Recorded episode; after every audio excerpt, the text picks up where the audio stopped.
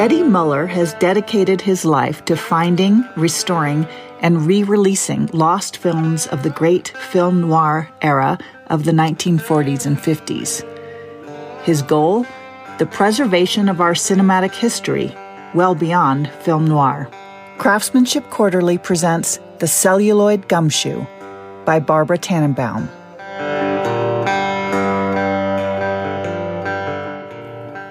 When Eddie Muller opened his email one day in 2012, he found an odd and brief message asking for his home phone number. He answered in one word Why? The reply FedEx requires it. I'm sending a check. The next day, Muller received a $10,000 donation to the nonprofit Muller founded to rescue and preserve the old film noirs of the mid 20th century. Muller promptly called the guy, Joseph K. McLaughlin, inviting him to dinner when his next Noir City Film Festival rolled into the donor's neighborhood in Silver Springs, Maryland. Muller recalls standing in the lobby of the AFI Silver Theater as a lanky, silver haired gentleman approached him. Without a word, the man pulled out an envelope from his suit pocket with another large check and stuffed it into Muller's startled hands. For once, I didn't do my advance work, Muller admits.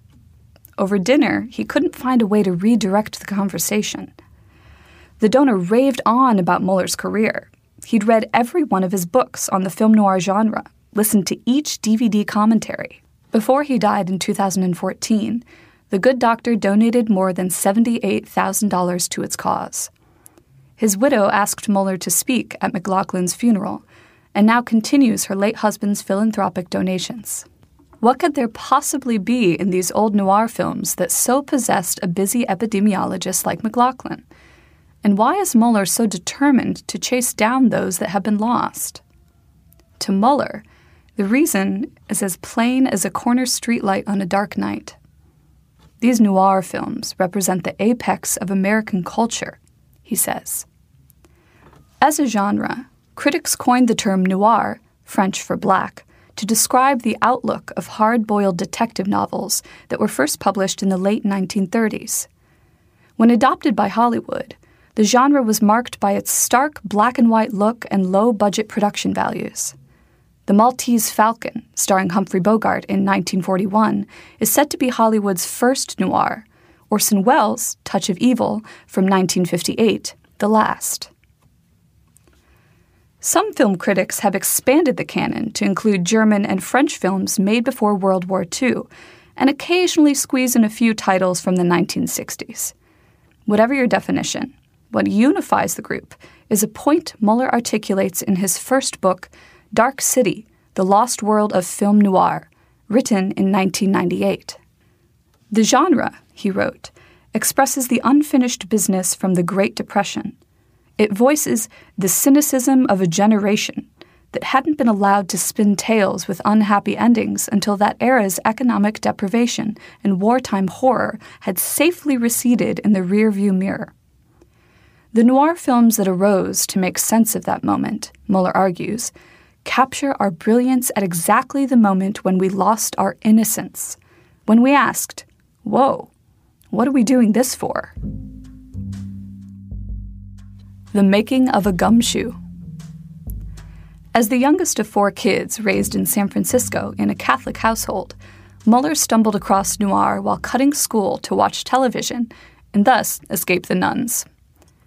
The first film that captivated him was Thieves' Highway, a 1949 noir set in the city's old produce market, long since bulldozed to create the Embarcadero Center's shops and high rise offices. As luck would have it, many of the best film noirs were based in Muller's hometown. This was partly because one of the genre's premier writers, Dashiell Hammett, took up residence in San Francisco, but it was also because the city provided the perfect setting. Its foggy nights, as one reviewer put it, gave the city a reputation as a shadowy land of easy vice and hard virtue. As soon as he saw Thieves' Highway, Muller felt a visceral connection to the blue collar world of his father, Edward, Eddie Muller, a popular sports writer who had covered boxing for the San Francisco Examiner.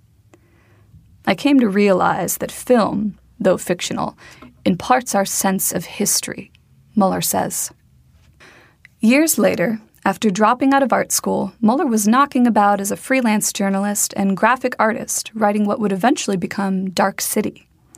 The book led to an invitation from the American Cinematheque for Muller to program a noir festival at Hollywood's Egyptian Theater, a 1922 classic movie house inspired by the discovery that year of King Tut's tomb.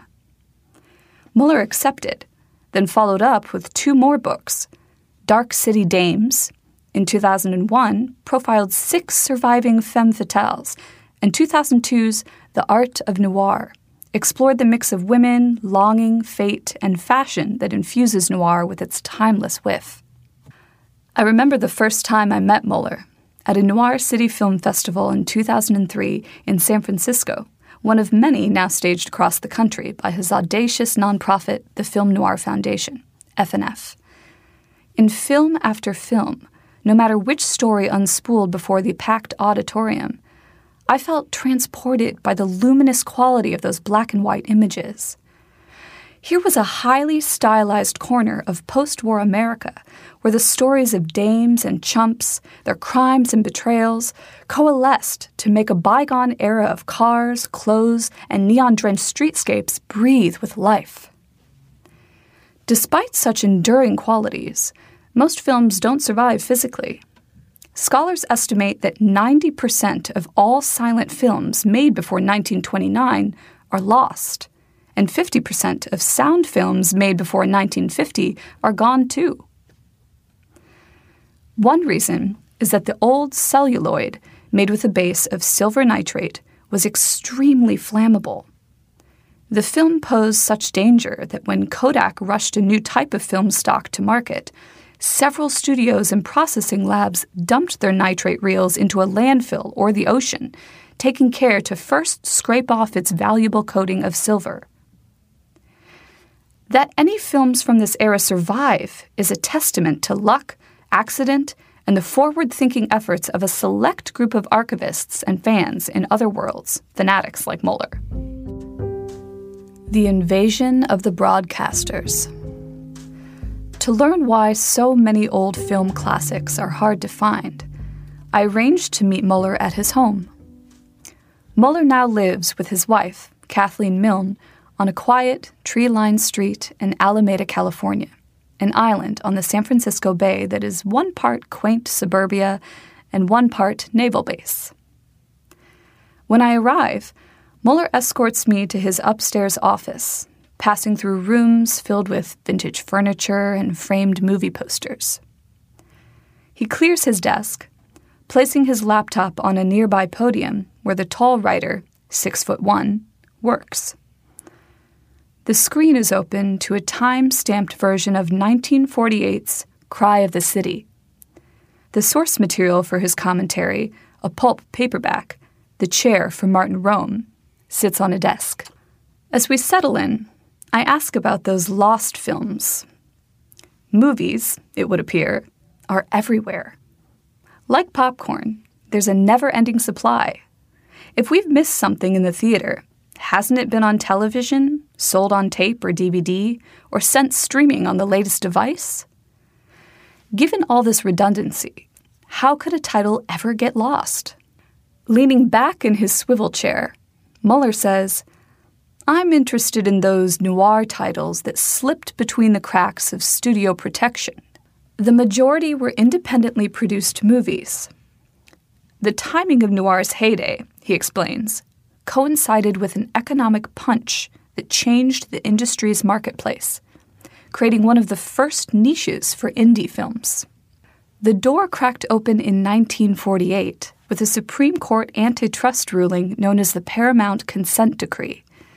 That ruling forced the studios, which made the product, to sell off their theaters, which exhibited the product. Harry Cohn, Columbia's head, used to say that making pictures wasn't a business, it was a racket. Muller laughs. He wasn't kidding. Over the following years, the Big Five studios MGM, Paramount, 20th Century Fox, Warner Brothers, and RKO tried their best to weather the loss of their vertical monopolies. and the little three, Universal, Columbia, and United Artists, struggled without their mega markets revenue. Then, in the early 50s, came television. With audiences staying home, movie executives tried anything to hold on to their audiences. They produced movies using ultra widescreen formats like CinemaScope and VistaVision, Smell-O-Vision, with cardboard scratch and sniff handouts, even brief alliances with independent production companies. Muller stands up and grabs a few reissued DVDs off his bookshelf. Let me give you an example, he says, pulling out a 1950 film called Woman on the Run. Directed by a protege of Orson Welles named Norman Foster, the film tells the story of a husband gone missing after witnessing a murder and his wife's efforts to find him. Anything that could happen to make film disappear did happen to Woman on the Run, Muller says. I remembered this film. I'd seen it at the Noir City Festival launch in 2003. I was moved by the way it took us through San Francisco's old dockyards, Chinatown, Playland at the beach, and Telegraph Hill, all quintessential city locations, some now gone forever. The film, Muller believes, was ahead of its time, aimed at a post war female audience and produced by a woman, Ann Sheridan, without on screen credit, as was common in that era. The movie flopped. In 1967, Ann Sheridan died young, only 51. Muller leans forward, shaking his head. The director died in 1976. The producer passed away in 1980. There's no one left making sure the distributor, Universal, was protecting the celluloid reels. Muller rises to his feet, his raspy voice suddenly solemn. Instead, Woman on the Run was completely forgotten. Luckily, one day in the mid 1990s, when a young Eddie Muller was scouting video rental stores for book research, he came upon a bootleg VHS tape of Woman on the Run.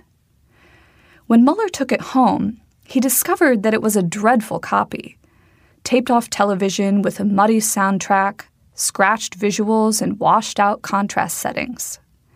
Because of this, Muller left the film out of his first book, a decision, he says, that I sorely regret. But its story stuck with him. Eating the Dog. If you ever watched old movies on VHS, those scratchy treatments are what you often saw. They were often made from television prints, quickie reproductions that were produced en masse because that's where the money was in television's early days. Eric Hoyt, writing in Hollywood Vault, Film Libraries Before Home Video, notes that between 1956 and 1961, Warner Brothers never made more than $1.4 million from reissuing old films in theaters. Yet, the studio earned in excess of $57 million from television income. This is undoubtedly why, in 1958, the four Warner Brothers, Harry, Jack, Sam, and Albert, sold their film library to television broadcasters. By 1964, every film studio had sold off its back catalog. Before doing so, however, in an effort to keep control of their assets, the studios transferred their original 35mm prints onto inferior 16mm versions without taking measures to hide scratches or blemishes. Sometimes the studios changed the film's contrast settings because early TV sets couldn't register gradations of dark lighting those darker gray tones appeared deeply black, a process called bleeding out. With noir, especially, studios reset dark images to not overpower the early TV's tiny cathode screens. In the process, the film packagers made broadcasters eat the dog. That is, buy mixed bags of everything classics, unusable films, B flick dregs, and stock footage almost all of which got chopped to fit commercial time slots. These substandard versions often were the ones that made it onto the VHS tapes that proliferated during the rise of the multiplex era in the 1980s and 1990s. Meanwhile, the number of screen able prints was dropping. Those automated projection booths didn't help, says Anita Monga, the artistic director of the San Francisco Silent Film Festival. Untrained kids spliced reels onto one giant platter, hit start, and left the room. You wouldn't know if dirt or grime stuck in the gate scratched a film to ruin until you played it again. In a certain way, Monga discovered Muller. Back in 2002, she recalls, an old college friend and crime fiction writer named David Corbett kept haranguing me about this great guy who had all these great ideas for a festival. Monga's response Let's bring him to the Castro, a magnificent theater that, like the Egyptian, was built in 1922 and still accompanies movies with its massive Wurlitzer pipe organ. Monga eventually joined Muller's Film Noir Foundation and soon found herself driving to Los Angeles with Muller once a year to meet with studio executives in search of lost treasures. The Detectives Lab to understand what these two film fanatics were looking for, I made my own trip to Los Angeles. My target was the organization that has become Muller's primary collaborator, the UCLA Film and Television Archive, which is now housed in a vast Greek styled building in Santa Clarita, 30 miles north of Burbank Airport. The archive is the second largest in the U.S storing more than 350,000 titles. Only the Library of Congress holds more films and videos. 45 technical staffers work in this facility. Built by the Packard Humanities Institute, it goes by the name PHI STOA. Todd Wiener, UCLA's motion picture archivist and another council member in Muller's foundation, escorts me through the expansive interior which is modeled after a 15th century monastery. David Packard wanted to highlight our connection with monks and ancient scholars who rescued lost manuscripts, he says. A wall in Wiener's office is covered with Doris Day movie posters. But I brought the joy. He laughs. We are soon joined by Edward Richmond, a wiry professorial man who's the operations head curator. My tour starts in the preservationist workroom, which sits at one end of a long, high ceilinged hallway. Our job is like assembling a jigsaw puzzle, Wiener says. At one end of the room, he points out a set of silver air filtration tubes over a workbench, an eye wash station, and two exit doors, all of which, I soon learn, are vital safety measures in this kind of work. In the old days, Film was made with nitrocellulose, a highly flammable product that contains nitrate and was sold by Kodak. It was pulled from the market in 1950, right at the midpoint of classic noir film production. How dangerous is it? One Friday night, an employee at UCLA's old facility, Hollywood's Technicolor building, left the light on with an open canister nearby. During the warm weekend, the reel burst into flames. Although the sprinklers immediately sprang into action, nitrate fires generate oxygen as they burn, Richmond says. All that was left was a tin of brown powder. At one point, Wiener pulls out a large, round film canister from a freestanding metal shelf. A canister like this can hold a thousand feet of celluloid good for a mere 8 to 10 minutes of screen time. These reels, Wiener explains, are called preservation elements. The ideal elements are the earliest negatives the studio made, the ones used to manufacture copies for theatrical distribution. The next best are the first copies, called fine grain prints. These are the first positives made from the original negative. If they can't find either of these, they look for the best duplicates they can find. Ideally, some kind of early generation that the studio labs produced on special stock to preserve clarity. Both Wiener and Muller find these elements by searching databases, talking to commercial labs going out of business, and hearing from private collectors. Some turn up through dumb luck, discovered by people in the midst of a home remodel who stumble on basement treasures. In one instance, they turned up a remarkable find from a projectionist in Washington state who had an unusual method of storing nitrate films he poured motor oil in his canisters and buried them in the dirt. I don't know how he thought of this, Wiener says. His relatives discovered the cache and donated the material. We had to clean each frame, but it was beautifully preserved.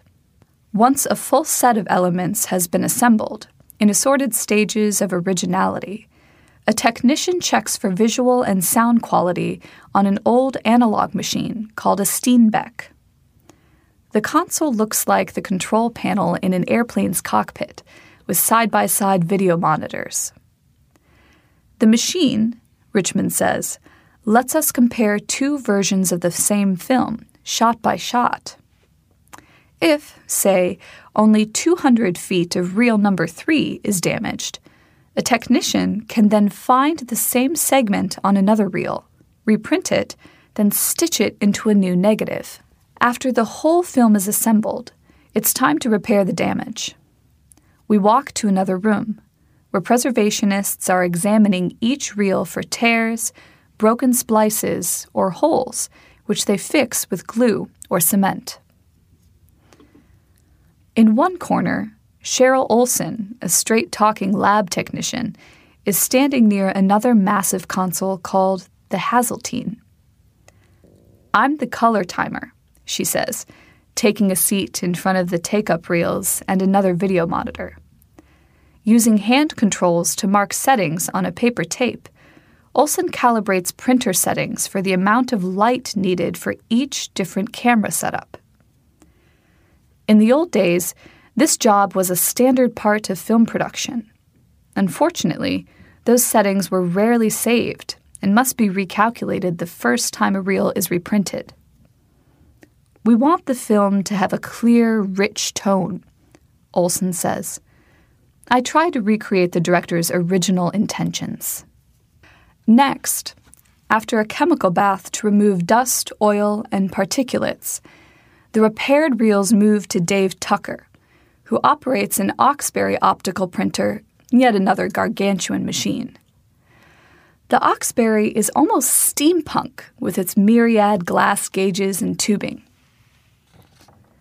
Tucker uses it for celluloid that is warped, suffering from shrinkage, or afflicted with vinegar syndrome, a form of decay that attacks celluloid made from acetate.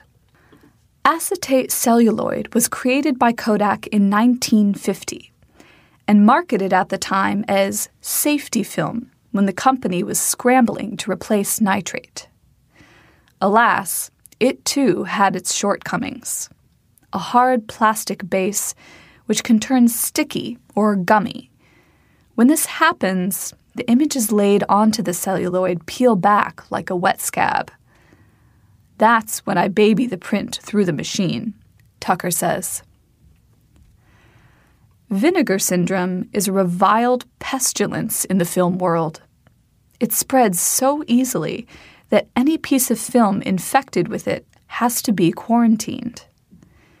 To avoid this, film studios constructed underground humidity and temperature controlled vaults. For extra safety, they sent copies to other vaults that were geographically dispersed, such as those run by the information security firm Iron Mountain in Oklahoma and Kansas City.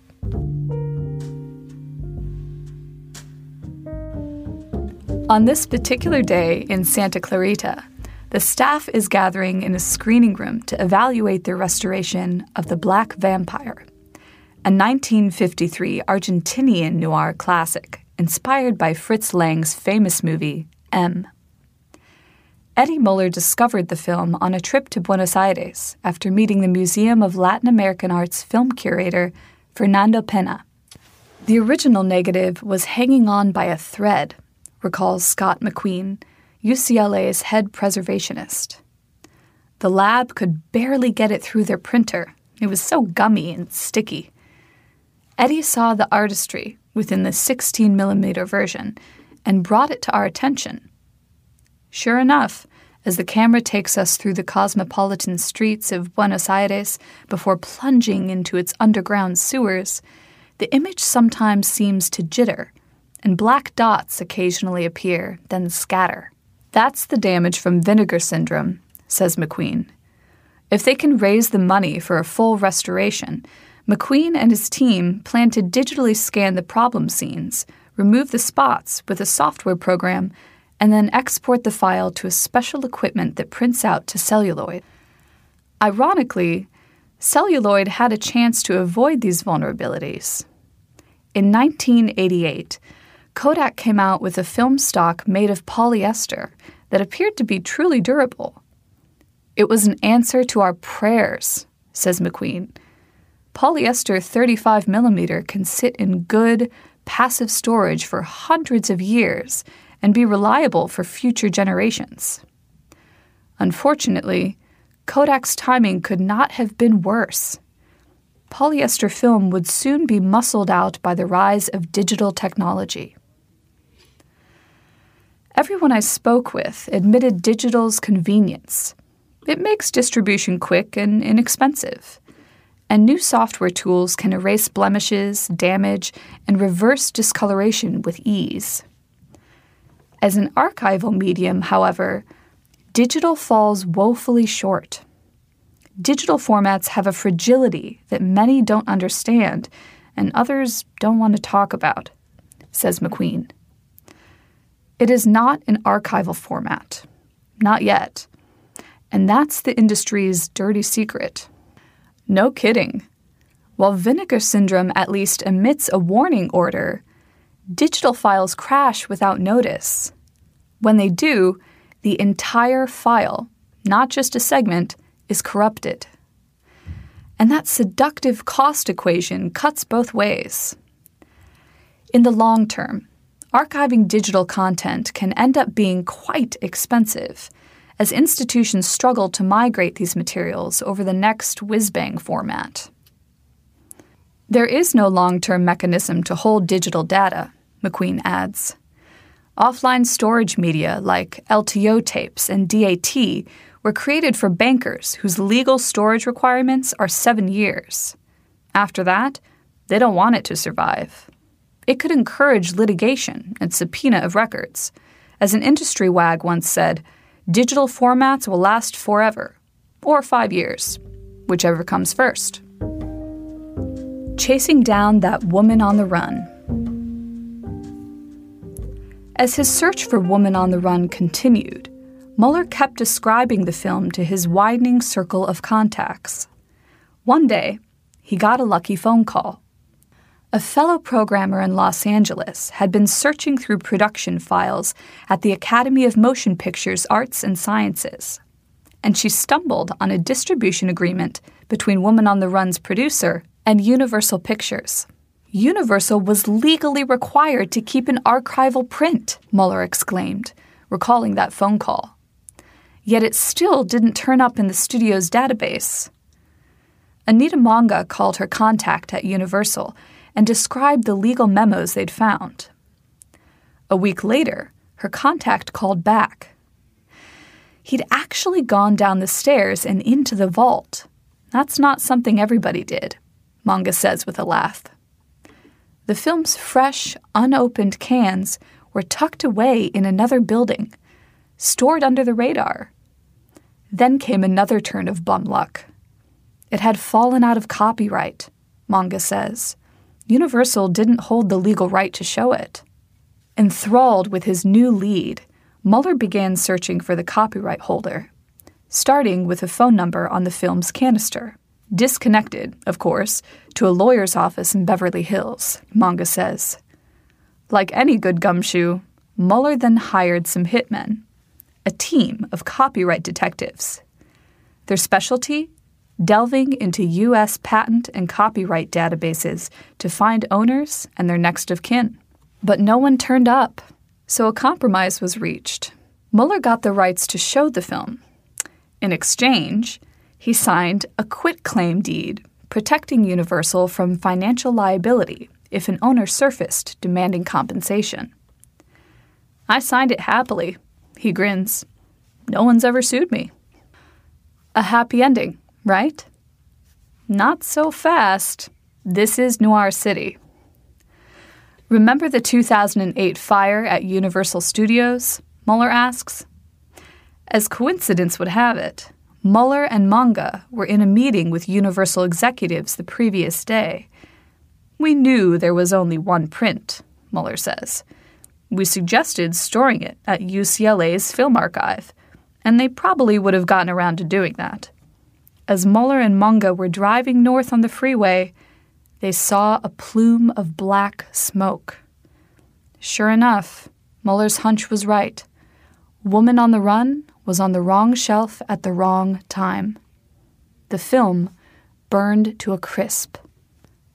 Muller was plenty discouraged, but he wasn't beaten. There's always another lead, another trail. So many donations pour into archives there's always a backlog the staff hasn't entered into the database. Often, a title may seem lost, but it isn't, says Wiener. It may be that a copy is finally discovered in New Zealand or Australia. That is exactly how Muller stumbled on another print of Woman on the Run. During a London trip in 2012, Muller paid a visit to his contact at the British Film Institute Nigel Alger. Over drinks at a nearby pub, Alger asked Muller if he'd be interested in beta testing BFI's new database. Password in hand, I get back to my hotel room and flipped open my laptop, Muller says. First thing I type is, Woman on the Run. And there it was. Muller immediately reached out to UCLA its archivists borrowed the newly discovered copy from BFI, then plunged into some restorative work on the film's images and to fix a damaged soundtrack. In 2015, Muller unveiled a brand new 35mm version of Woman on the Run at two Noir City festivals in Los Angeles and San Francisco. Life and Film Everlasting. Meanwhile, Muller and Monga continued to persuade studio executives to strike new prints of old classics. Doing so, however, has been expensive. Five to fifteen thousand dollars just to make a new Wetgate print. Full restorations by UCLA can run fifty to eighty-five thousand dollars apiece. No problem, Muller and Monga argued. Those expenses can be recouped from booking receipts on the Noir City circuit. Surprisingly, that strategy often worked. Thanks to Muller's efforts and his festival revenues, Hollywood studios have returned seven noir titles to circulation, and Muller's Film Noir Foundation has funded the reprint of 15 more. Equally important, Young people now flock to see these classics at noir city festivals. They get it, Muller argues. Sure, they'll laugh. There are corny, outdated parts. Some of that's nerves, like hearing your parents talk about sex. He shakes his head. I refuse to believe that's grounds for dismissing a whole film. And if the movie's powerful it has a lasting impact. Noir City has now grown into a full fledged circuit, with programs pulling up in Portland, Seattle, Kansas City, Austin, Chicago, Detroit, and Washington, D.C., and more cities begging to be added to the roster. So, what's more important? Preserving noir's storytelling style or saving the original films? For his part, Muller favors the film, with a little wiggle room. My communion is with the artist who made that film, he says. Any significance for contemporary audiences comes after that. He admits, however, that his greatest thrill comes from standing in the back of theaters, watching the noirs. I don't mean to be mawkish, but when I introduce Woman on the Run, I always dedicated to Ann Sheridan. She knew she'd made something really good, but she never got to see it with a full house. I feel the audience react, see? That's when I tell her, Your film still plays.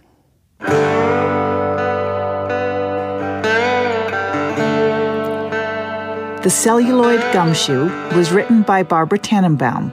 Her articles on arts and culture have appeared in publications such as the New York Times, San Francisco Magazine, and Salon.com.